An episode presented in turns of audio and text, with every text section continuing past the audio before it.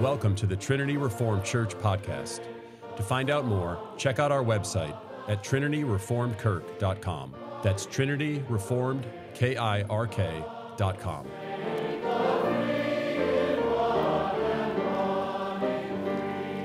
The book of First Peter, chapter 5, verses 6 through 8, we read, "Therefore humble yourselves under the mighty hand of God, that He may exalt you in due time, casting all your cares upon Him, for He cares for you. Be sober, be vigilant, because your adversary the devil walks about as a roaring lion, seeking whom he may devour."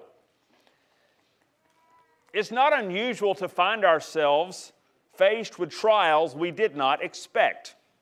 Sickness, affliction, relationship damage, and sometimes we don't know how it happened. Now, there are times when we are just blind to the fact that we contributed to the trial that's upon us, like someone who makes a withdrawal every time he makes a debit card purchase. One day you find out that your bank account is empty and you say, "How did that happen?" I can tell you how that happened. But other times, we have no known contribution and there's no direct correlation to something we've done. Whether it gradually grows or comes all at once, we ask God, "Please remove this."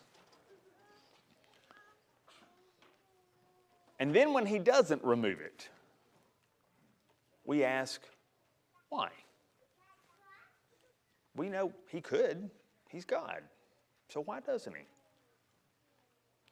And at that point, we are tempted to unbelief.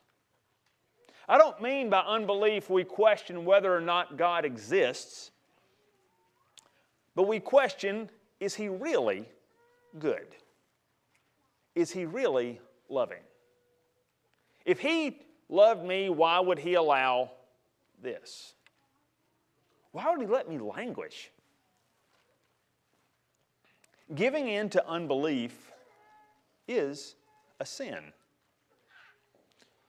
But it's a sin that never remains in our heads. It always works out in our actions.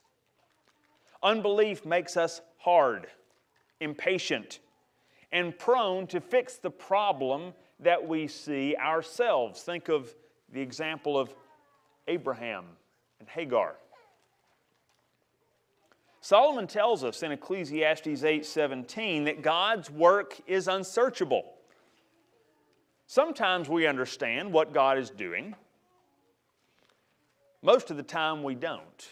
And even when we understand a little bit, that's all. We really are only catching a glimpse of something. We never see the entirety of God's plan.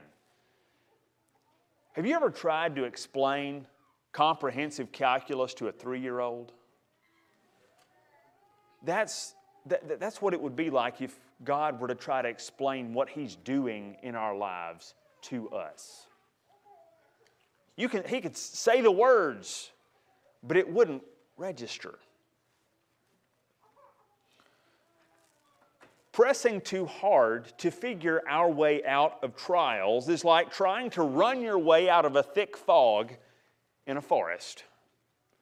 All you're going to do is bang your head and your shins and who knows what else. Peter tells us what to do instead.